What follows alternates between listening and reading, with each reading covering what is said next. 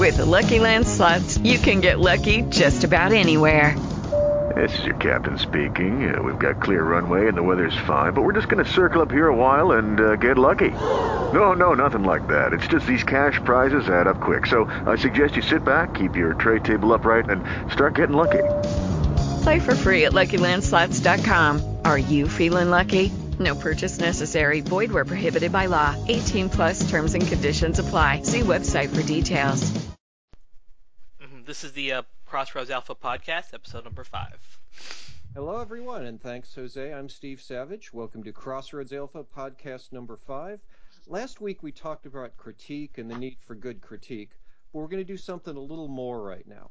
We're going to talk about how you can get better at critique. We're all on the internet, we're all giving criticism, we're all giving commentary. Let's find a way to get a little bit better at it. So, I would like to lead off in this discussion by going to one of our critics here. I do not consider myself one. Paul, Serdar, Jose, Jason, um, who would like to begin and how to get better at this? like most things, crit- uh, improving a critique involves practice. The more you do it, the better you get. And um, it, it really is, to a great extent, that simple.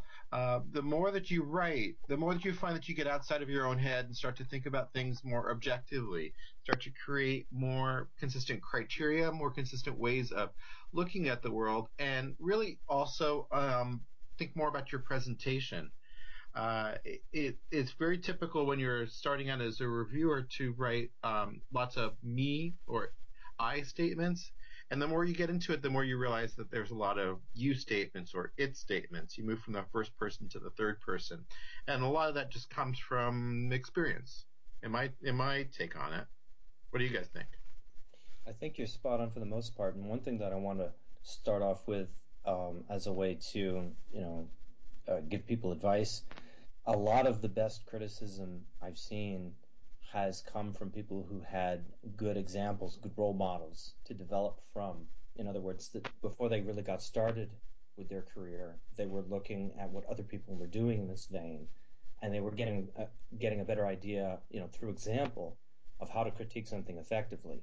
In my case, it was Roger Ebert, whose career I followed for decades when I was growing up and well into adulthood. And I liked the way that he would take something that could be potentially very difficult to critique correctly or, or very complex, and he would boil it down to things that pretty much everybody could connect with. He had, a, he had a real knack for making things that would otherwise be, you know, uh, way too sophisticated for a lay film-going audience uh, into things that pretty much anybody could think about in connection with their with their everyday lives. And that kind of criticism is very rare.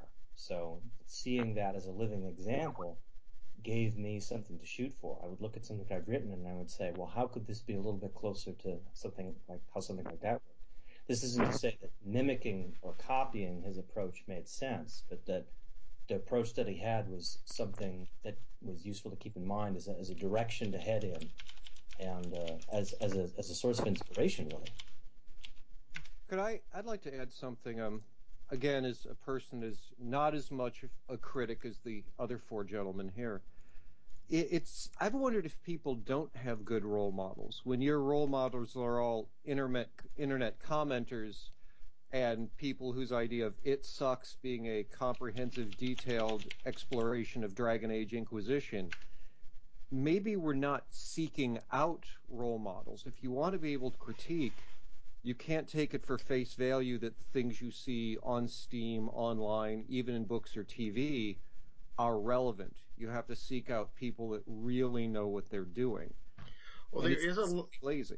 there is a lot of good critique out there right now.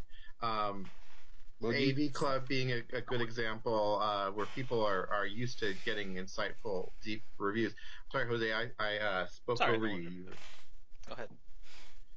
Uh, so I think there there are examples of, of good crit out there. Um, whether people actually uh, read it or not, you know what they what they find is their own kind of personal compass can be challenging. I know in my case, for example, uh, I I would rather kind of come up with my own take on things than do a lot of reading of other people's comments. Well, Um, I also want to note you've I think you are someone, one of the people I'd hold up as an example too. The four, in fact, the four of you all do very good critique. I have learned from watching what you four do. I feel like uh, just in terms of critique, like my advice, I think, is more is kind of related to what Jason said and getting out of your own head.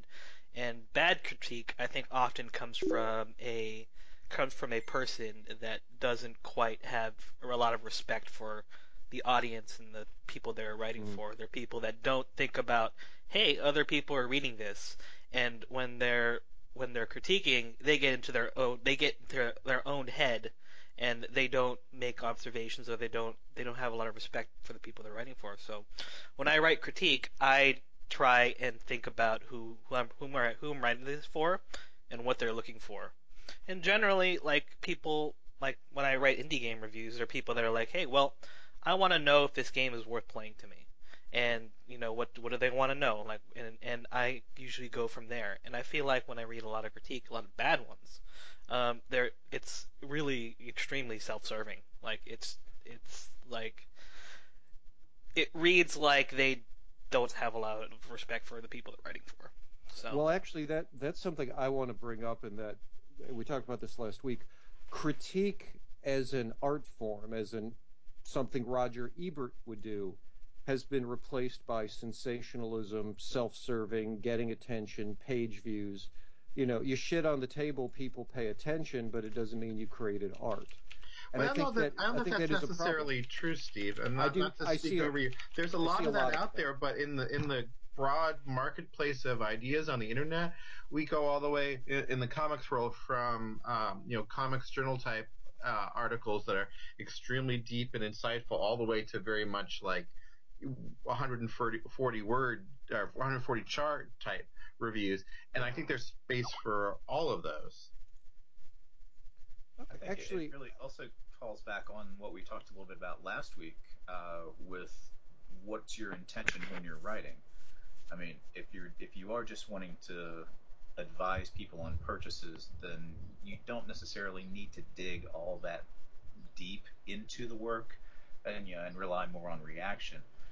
For me personally, um, I think that really the best reviews, the best critical reviews, come from not just you know observing the work itself, but digging into the world around the work, uh, other types of works similar, uh, the backgrounds of the creators, the influences, and try to play with all of that to create some sort of I don't know personal zeitgeist when I start writing.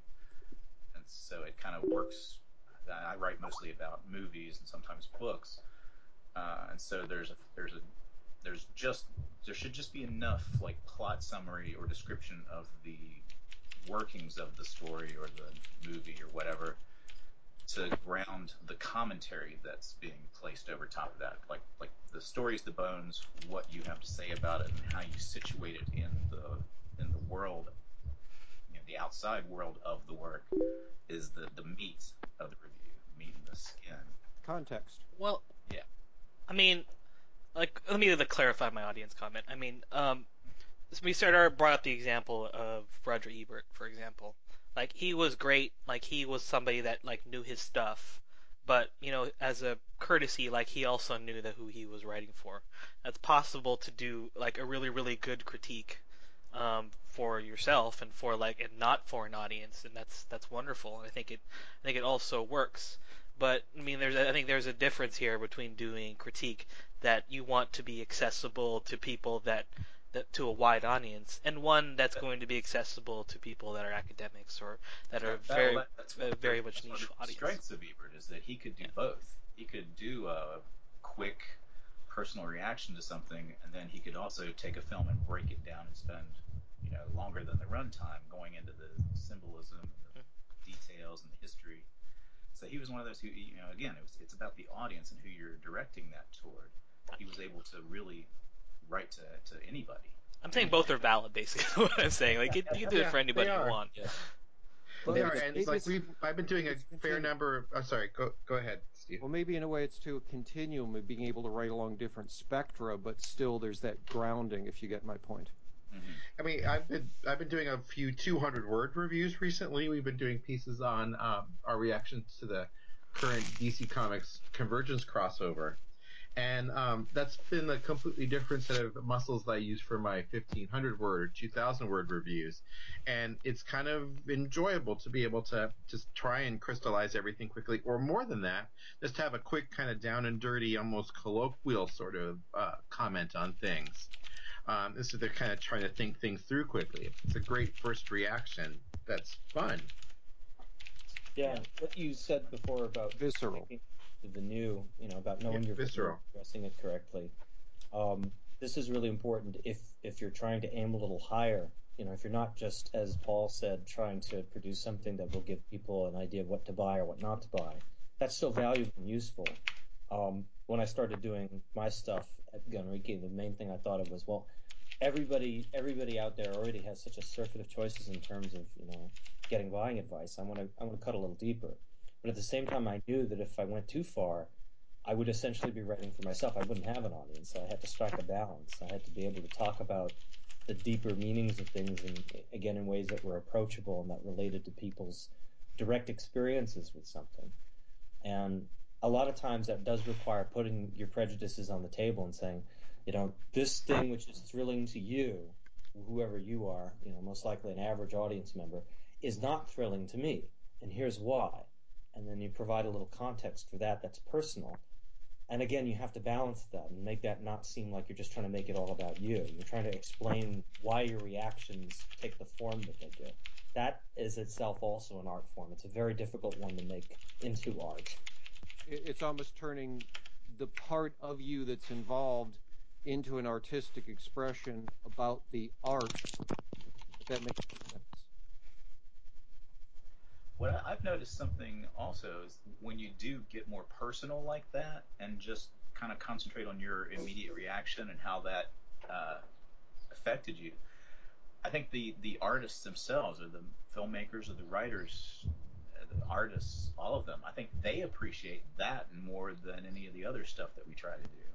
So it's not like there's not a. I, I personally prefer not to go there, but there's not. It's not like it doesn't serve some purpose, if only to, you know, let the the creators know that they they did connect with somebody like they were hoping to. So I guess there, there's there's a posit- there's positives there that I, I tend to try to avoid. Mm-hmm. Personal, but, but you know, who knows?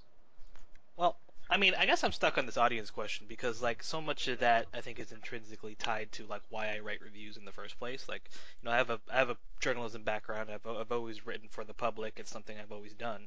So like a lot of my reviews are are geared towards geared towards other people and why they would play this game and and all my observations are geared towards the fact that like hey is this something that somebody else wants to play?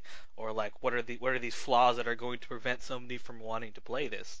And so like I would kind of like to pose a question like well like do you guys do you guys write for an audience or you guys think about that when you're doing these reviews or you're doing these critiques or, or are these just purely personal analysis and breakdowns of of the things that you guys are looking at or does that change depending on depending on the work you're looking at.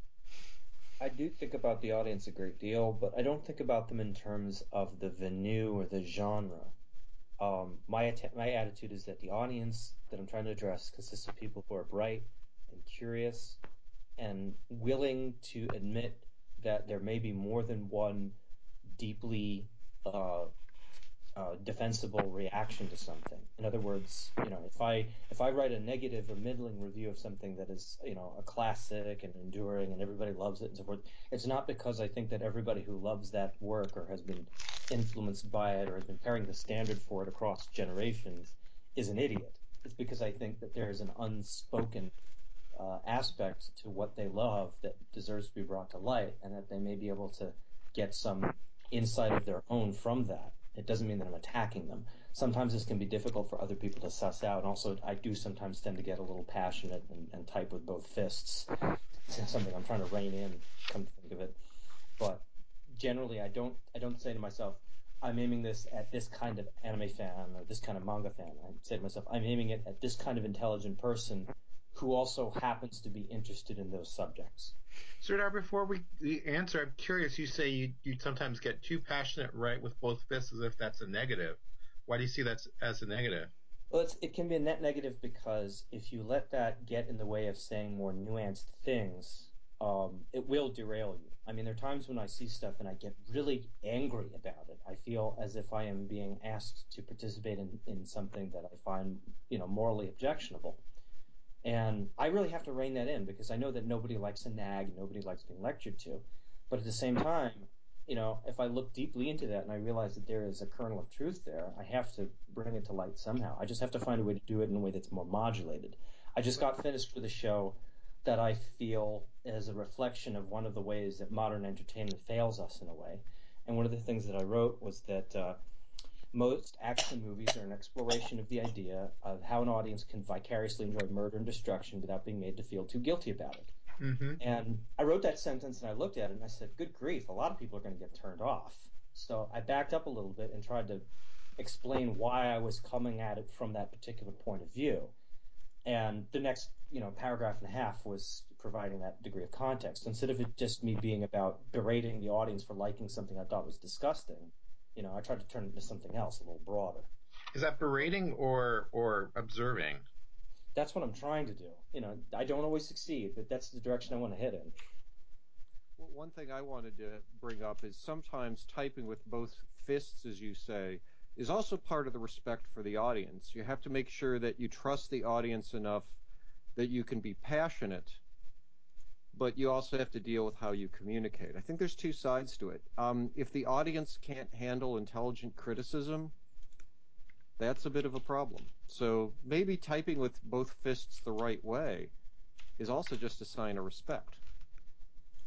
Yeah, and, and I've talked about this a bit where I often will write a first draft and only do minor revisions of it before pushing it out, which has its positives and its negatives. The positive to me is that it does have that passion, that energy, that kind of intensity to it that I, I think works well in my favor. Uh, the, I've gotten that comment both professionally and personally that it's uh, people enjoy it when I put passion behind what I'm working on, and I guard against uh, having something be too clean in a way.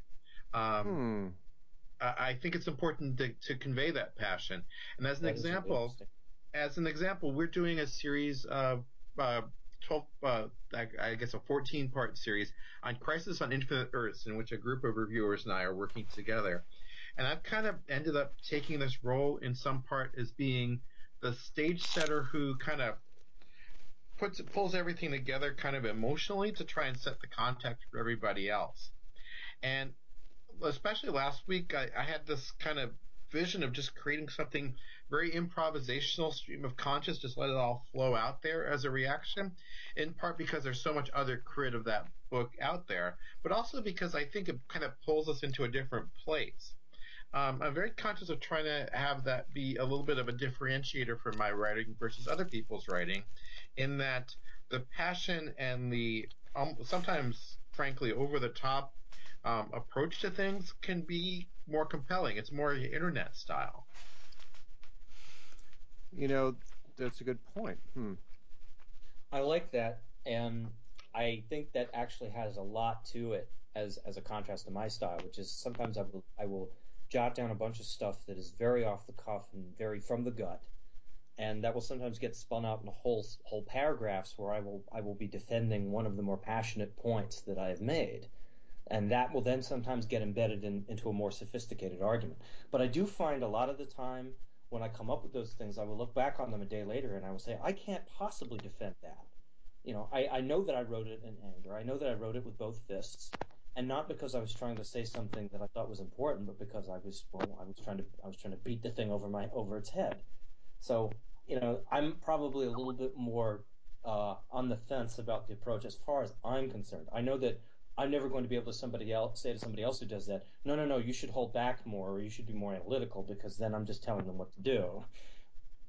Hmm. Eh, Let me add one thing here that I noticed. In all our discussions, again and again, we get back to um, what we do, what we know, how we regard it.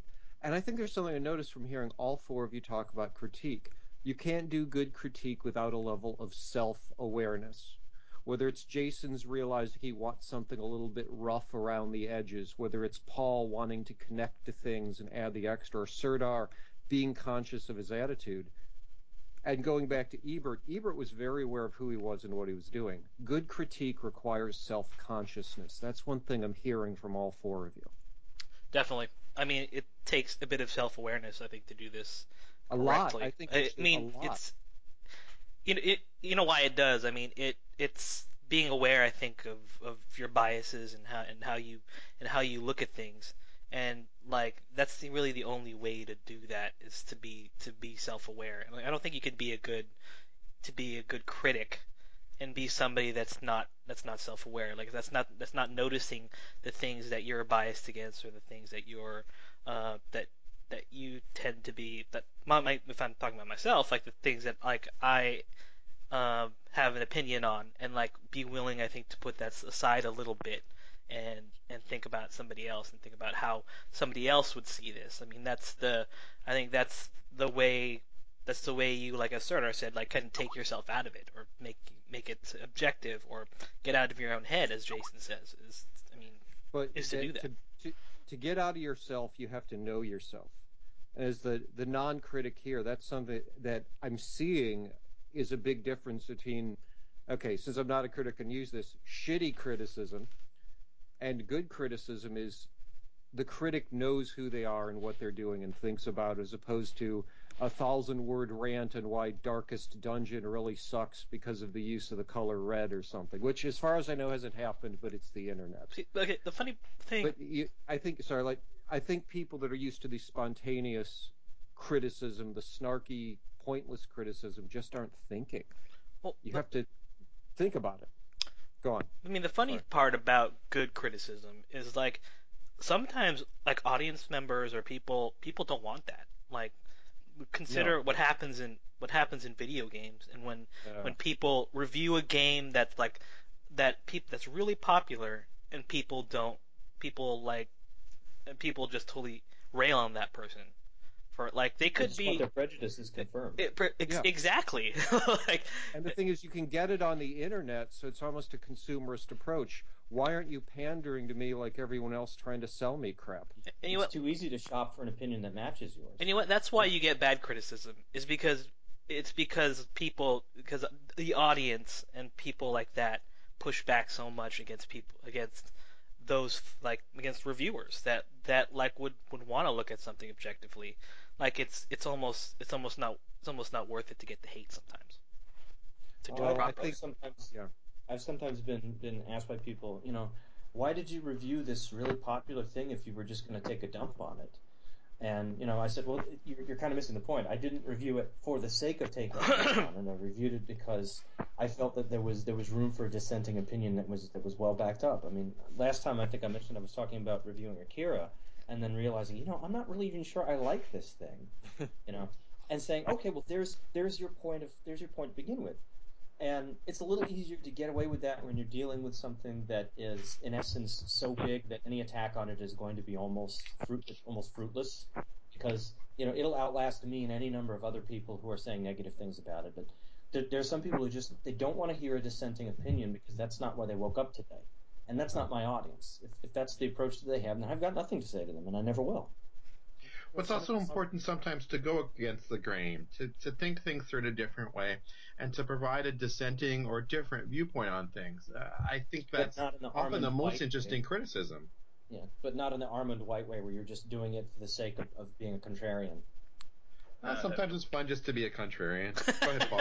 Also I mean- something we that relates to everything that you you all are saying right now is you have to take into consideration that yeah, we can't even if we have as most more self knowledge than anybody we know, you know, there's still going to be things that we miss, and um, there are going to be different aspects of works that we're just going to be blind to and not realize, and we have to be open to that. And especially, I think that's what is one of the things that most most critics maybe aren't capable of, of doing is being able to open up to the idea that if you don't agree with me, you're you know you're not necessarily wrong. You're seeing it differently. Um, this was driven home to me just earlier this week. Uh, a good friend of mine uh, who whose opinions I value on film and TV and music, everything, uh, came out of Mad Max Fury Road, uh, complaining that it saying he hated it and that it was uh,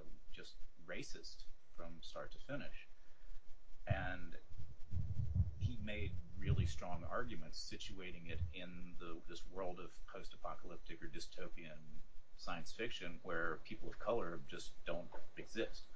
It's all white people doing this and white people doing that. And even though the scenario is these old white men have destroyed the world, it still ends up being the white guy and the white woman going out and saving and you know, taking them out and taking power. And it's it. Hmm. I don't think. I think he's off base on some of this, but he raised some very, very serious issues with the film that I had just been oblivious to, concentrating just on the action and the feminist aspects of it. And I've I've heard similar critiques. As someone said, it's Australia. Where's the Aborigines that are kind of glad all these people are gone? Right? Yeah. yeah. It, it really it comes down to it's saving it's white people saving the world from some seriously white people. It, it's the George Lucas criticism of the first Star Wars, right? Same same kind of thing. There's only white people in this world and monsters. Where's the where's anybody else? or the Lord See, of I the think, Rings. I think a lot of this reflects. The Lord of the Rings, yeah. we know. yeah. Yeah, I think a lot of this reflects a problem that often happens with, with a piece of criticism, which is that um, a lot of times I think people are looking for a piece of critique, looking to create a piece of critique that is all encompassing, where you have every possible argument, every possible viewpoint, every possible pro and con laid out, um, and you're just not going to get it. I mean, one of the reasons why we have dissenting opinions is so that there can be a panoply of discussion. It's impossible to cover all of the bases. You're never going to do it because you're one person and you're coming from a very specific point of view. On the other hand, that very specific point of view may be exactly what somebody else needs to hear to make their world a little bit broader. True. Critiques We are in a way like the other direction also. Critiques in a way are kind of like a specialist skill set. It's like, well, I'm going to bring up my personal bias, project management. There's no real general project manager, just like there's no general critic. Everyone has an approach, especially an extra, and a deficit. So you have to realize that. I think with our previous discussions of people reacting poorly to critique and not understanding it is people don't often understand that no good critic acts as the final word. They are themselves. That's very important, and that They are requires a voice, they're not the Yeah. voice. and that gets back to the idea of self-awareness. I think the worst critics, coming again from a, a non-critic's perspective, are the people that act like the voice of frickin' God. There is nothing that turns me off quicker than somebody who sits there and acts as if they are the authority. You can do it humorously. Um, Yahtzee is an example of that. Uh, he's also self-mocking, but in many cases, if someone asks like acts like the voice of authority, then that's a turnoff. That person is only selling to the audience that wants to hear that. Steve, And let they me are ask either- a question. Go ahead. What what exactly constitutes that kind of an attitude? Where where what do you see that makes you say to yourself, this person is just trying to be a bullhorn for God? What tips you When- off? when they are making very broad statements where they brook no dissent, where they belittle other possible points of views, and where they speak with authority without backing it up. So It's- it's, also at least as much about the reactions that other people have and their treatment of that as it is the work itself. In fact, it usually becomes more about the person wanting to say something and be a voice. That's the that's the thing I know. I, a good critic is a little bit insecure and humble. Yeah. Well, here's here's a problem: is that some people, some critics have enough, have quite a bit of social cachet and and an audience and a, a very large one at that to drive the conversation, to drive Mhm. to drive the perspective on something a certain way. They want to be tastemakers. They want to be tastemakers, but when you're a tastemaker, you're not a critic. Well, and that's the unfortunate part, I think, is that that's kind of what happens. Is like a prevailing opinion is on, on on a work is going to be is going to be driven by somebody by, by somebody with millions of followers. I can still say it part. sucks. Oh yeah, you can, no no question. But like, un- unfortunately, like that's what happens is is like other opinions and like the stuff that what Paul said is like a you know a dissenting opinion or something that's a little bit different usually doesn't get paid attention to. I think as much because I mean they're of like probably a, a kind of a select few that that have an, that have an audience that can drive that opinion. It kind of sucks. Eh, You know, hmm. I had a thought that escaped me, unfortunately. Maybe it'll come back. But yeah, What can Well- I say? I'm just not. I'm just not fond of it. I probably pay less attention to critics over time. Yet I seek out more criticism because I'm so tired of bad critique. Kind of ironic that. I have a question for everyone. Um, do you feel that the work you're writing about uh, sets the stage for what how you're going to approach writing it? For example, you know, are you going to be more flippant or more or more authoritarian if depending on the work that you're that you're addressing? Yeah, absolutely. In my case, uh, I mean, you know, Paul, that I tend to write different reviews based on what I'm writing about.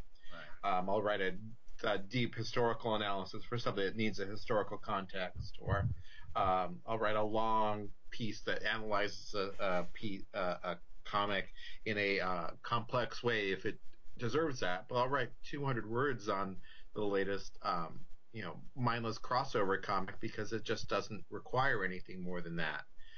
Um, and even the approach that I'll take to writing, this kind of um, seat of the pants approach that I talk about sometimes, will be different depending on what I'm writing about. Particularly if I want to kind of stimulate people to pick something up that I feel particularly passionate about, I may be more confrontational with people in my review. Um, I know, Serdar, you tend to be a little more analytical than that. Well, the thing that I've noticed is that when I sit down with a piece of work and I watch it and I form a bunch of, you know, observations about it, I look at what I came up with and I said, what of the things that I could say about this do not seem to be the things that other people are talking about? Um, I keep harkening back to the Akira thing because it's just such a great example. But you know, every time somebody talks about, you know, oh, it's this great milestone of animation, it's so influential and everything, and I said, how come nobody's talking about the fact that this work hates the human race? so I decided to make that the center of, of the discussion there. And so, you know, when something comes in front of me, that tends to be one of the first questions I ask. What are other people not saying? And not for the sake of being contrarian, not for the sake of just, you know, striking a defined pose, but the sense of, you know, what what could be good to talk about in a constructive way that just seems to be off everybody else's radar. And that's, of course, not always easy to find. I would think that there's always something that people aren't talking about. I mean, my first thought is it never seems anything is plumbed well enough. Well, not unless you're writing a full book about something, I suppose. You know, we are also constrained by the amount of space we have to put forward for something. Always, always true. Always. True. So, like, we did a, a long, we did that collaborative piece. Paul and I were part of it on um, Day Tripper by Gabriel Moon and Fabio Ba. Which I loved, by the way. Thank you.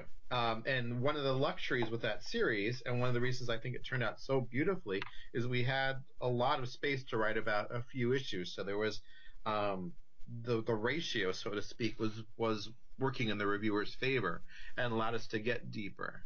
Um, so that's part of it, I think. I, I, if you have the space, you can write a heck of a lot more than you can if you limit yourself in a, in some way. But there's also only so much people are going to read, and I unfortunately count myself among that number. So that is a good point. I think Well, that's true, but uh, on the other hand, it, it comes back to uh, I, I know we're not there at this point, but it comes back to the point we talked about a bit last time too. Is who do you write for? Do you write for yourself to get these ideas out? Do you write for the readers to explore it? And and my whole philosophy is I'm going to write what I want to write about because if I'm compelling, then they'll keep up with it. If they're not, if I'm not compelling, they're going to move on. And you know, the fact is, most people will move on after the first paragraph, no matter how long a critique is. Your audience now that- does tend to be self-selecting, yes. That, that's one interesting thing too. Uh, as again, the non-critic, and I, I like to emphasize that to show my lack of authority here. Um, my big experience is usually writing stuff on my Steam profiles for reviews, and I've tried to use that to get better. I think about, am I giving someone the ability to make an informed decision about purchasing, which is probably different than any of your other approaches here. for So that's a good point. You have a certain intent. I mean, writing game reviews, I think, is a little bit different, like because you're kind of acti- act- actively playing something. So, like when it comes to writing game reviews, like usually what drives the the I guess the mood and I think the tenor of the review is the gameplay experience. Like, you know, how, how did I feel playing this? Was it enjoyable? You know, like did I did I did I like playing this game? Like if not, then like it's it's going to be I think reflected in the lead. It's going to be reflected I think in the way I the way I address my points.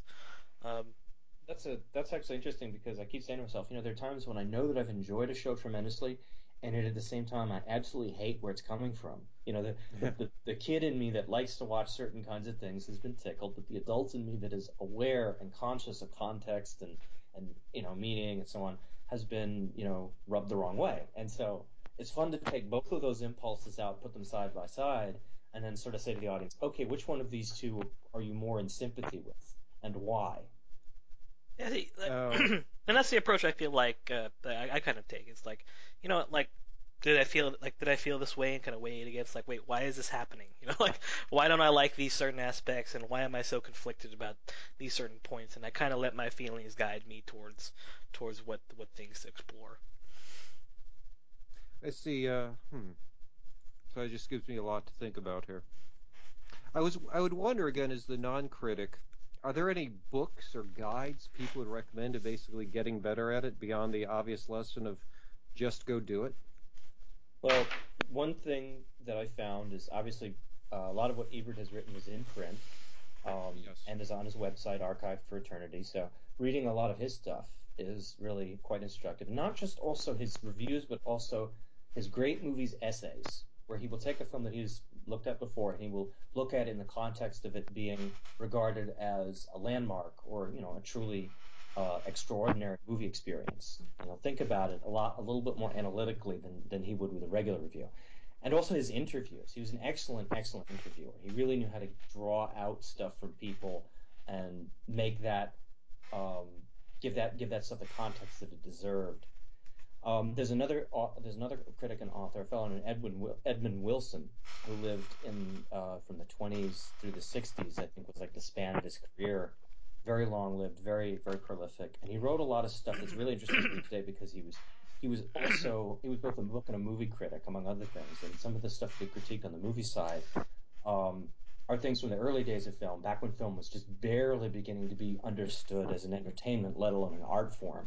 And so it's really instructive to see him talk about things like the early Marx Brothers movies in that light, and some of them are wonderfully dissenting. You know, we like to think of like all the Marx Brothers movies just basically fit in one bucket, which is a classic. And he was sitting there taking them apart one by one and saying, "No, this wasn't actually this was actually really terrible film." And it was wonderfully enlightening to read stuff like that from the from the time, you know, from from the moment when this stuff was new and had not been sitting on a shelf for 50 years. Uh, the primal the primal reactions when we're not just following along or being contrarian, but that visceral in the moment experience that takes you into connecting to the work so you can analyze it and comment on it. A slight tangent, but you know, I've been working on uh, history books of comics history for my American Comic Book Chronicles series, and um, one of the things that I found fascinating and really kind of empowering for writing this book, th- these books rather, is to go back to the original commentary or even the hype around books when they were first coming out. Um, thankfully, the 90s is this extraordinarily well documented decade, and getting some of the mindset behind the items as they were created both breaks through the mythology, but also gives you a little more of kind of the original intent around them, which um, obviously is a little tangential to, to critique, but certainly in terms of getting the larger context, I think is really important oftentimes. Um, for me, I just I just read a lot of other people's reviews. I mean, I go in and you know, usually games that I I've played and I have an opinion on, I will go in and I'll I'll read I'll read their review and say like what what did they what did they do here? What did they address here? Like, do I agree with some of these things? And I kind of figure out why. And then I kind of pit them against other reviewers and pit them against you know other people that have reviewed games the same way and say like you know where where was this person's holes and where was this where what perspective was this person coming from? And I and I try and I try and parse that out and I try and and I, I try and see like where these people are coming from. And I and I kind of take that in, and I use that as kind of a base and kind of take it into account as I as I go along. When I and then when I when I go do my own reviews I say hey you know I have a I have a perspective I guess and I have I have other people I mean I am, I have practice, I guess, at at uh, like reviewing games in a way that kind of looks at things from a different perspective because like I kind of trained myself to look for the to parse things out, I guess, in other people's works. Paul, you have anything to add? on Most becoming a better critic? my- well, most of my inspirations for where I'm trying to, what I would ideally like to do, come from like literary theory or critical theory or film theory. From basic, but I mean, nothing I do ends up being anywhere close to what I would want it to be. But I'm, I'm talking about like people like Truffaut uh, for film, Hayden White for uh, just kind of historical narrative, uh, Deleuze and Guattari for just psychological, political craziness to a point. But I mean, yeah, none, none of that really comes through in the, the way that I approach the works, though. Uh, those are just kind of the inspirations. I don't really, I don't really read many other crit- critics unless they're people I know. Well, I have two more additions. Um, one is uh, I love a critic who works for AV Club called uh, named Nathan Rabin. He wrote a long series called My Year of Flops, in which he looked at um, films that are notorious flops and analyzes them to see how good or bad they actually are. And he does it in a really charming, kind of hilarious attitude, oftentimes, um, and it really kind of changes your perspective on what you're reading. It's a uh, kind of very enlightening book, and also kind of talks a bit about the whole question of going against the grain and kind of creating your own opinions. Um, the other is um, what I consider foundational for me is Harlan Ellison's Glass Teat books. Oh, yeah. yeah Oh yes, I can't recommend that enough. uh, who, which uh, we I, you can see we all agree are just very insightful books that combine a great passion with great uh, thoughtful criticism in a way that's kind of revelatory. Um, it, it may be a little distancing now because the TV shows that he's writing about are so far in the past that um, uh, most people don't remember them at all. But the approach and the attitude is fascinating. Hmm. Okay. Anything else anyone wants to add, or we'll get to wrapping up? I've got one more thing, uh, which is I found that the more that you get out of the bubble of the particular uh, media that you're addressing, the more you read criticism about other kinds of things, the more flexible you get at understanding what your own thing is really about. One of the one of the fun examples of this, uh, well, you mentioned the Glass Teat. But another one that I bumped into was uh, a book by Frederik Pohl from a ways back called Science Fiction Studies in Film, and while it's generally a critical history, um, it also has a lot of details in there about contemporaneous reactions to things and about the ways that something that we now consider today to be popular classic was regarded in the day as trash. Like the way the way that he more or less condemns movies like Alien is really funny. Um, Hmm. So those are those are instructive in the sense that you get the idea that criticism is not always about being right. It's about having a perspective and being able to defend it, and also understanding where that cr- critical perspective came from. The more of that you can find, the better, especially from from different sources. Anything else then? Um, there is one other author that I would recommend, um, although it's it's work that he's since distanced himself from. Uh, a writer named Brian McHale. His earlier books, Postmodern Fiction and I believe Constructing Postmodernity, are both really very strong uh, looks at the way contemporary uh, works are put together. He's he, like I say, he's since distanced himself from it, has kind of changed politically, but those are two books that I, when I read, I, they changed the way I looked at uh, at media. Seriously, it sounds worth it. Anything else then, or we'll be wrapping this up? I'm curious about the him changing his opinions politically. What, what happened there? I honestly don't know. Uh, I haven't read any of his later stuff. I just know that he's gone back and he's kind of disowned these first couple of books, and I, I I'm not sure why. It's it's something I should go in and look up and check out. But but these books, I mean, they they were like my introductions to postmodernism, and that's like my central postmodernism and anarchism are like my central ways of approaching and thinking about art, life, everything. And this was one of the books that did it. Sorry, can I can I go into one more point? I know Steve wants us to wrap Go up, but I, No, no, Paul, go ahead. Paul brought up an interesting point there. Um, well, there's many interesting points there. We, we could probe into them a lot, but um, I'm curious if um, everyone approaches their crit with any sort of um, general philosophy about approaching it. You know, there's Marxist theory, there's uh, as as Paul pointed out, postmodern theory, etc. Um, do you do any of you kind of approach your work in a specific way, or do you allow the work to to kind of mold itself for you? I, I try not to be too bound up in any one particular theoretical approach. I mean, most of the theoretical approaches that I have are things that I more or less bubbled up on my own. Like, few people consciously set out to make a bad piece of work. I think that that by itself encapsulates a lot of where my critical approach comes from. You know, they, they may not set out to do that, but that doesn't mean that they necessarily end up with something good. So Yeah, a lot of it is more about that's- That's you know- definitely something that should be always taken into consideration. right Few people lot of it's figure they're going to screw up. individual bits of wisdom that come up and form a critical, you know, uh, an overarching critical umbrella of theory rather than something that, that I would consciously put a, a label to. Hmm. Hmm.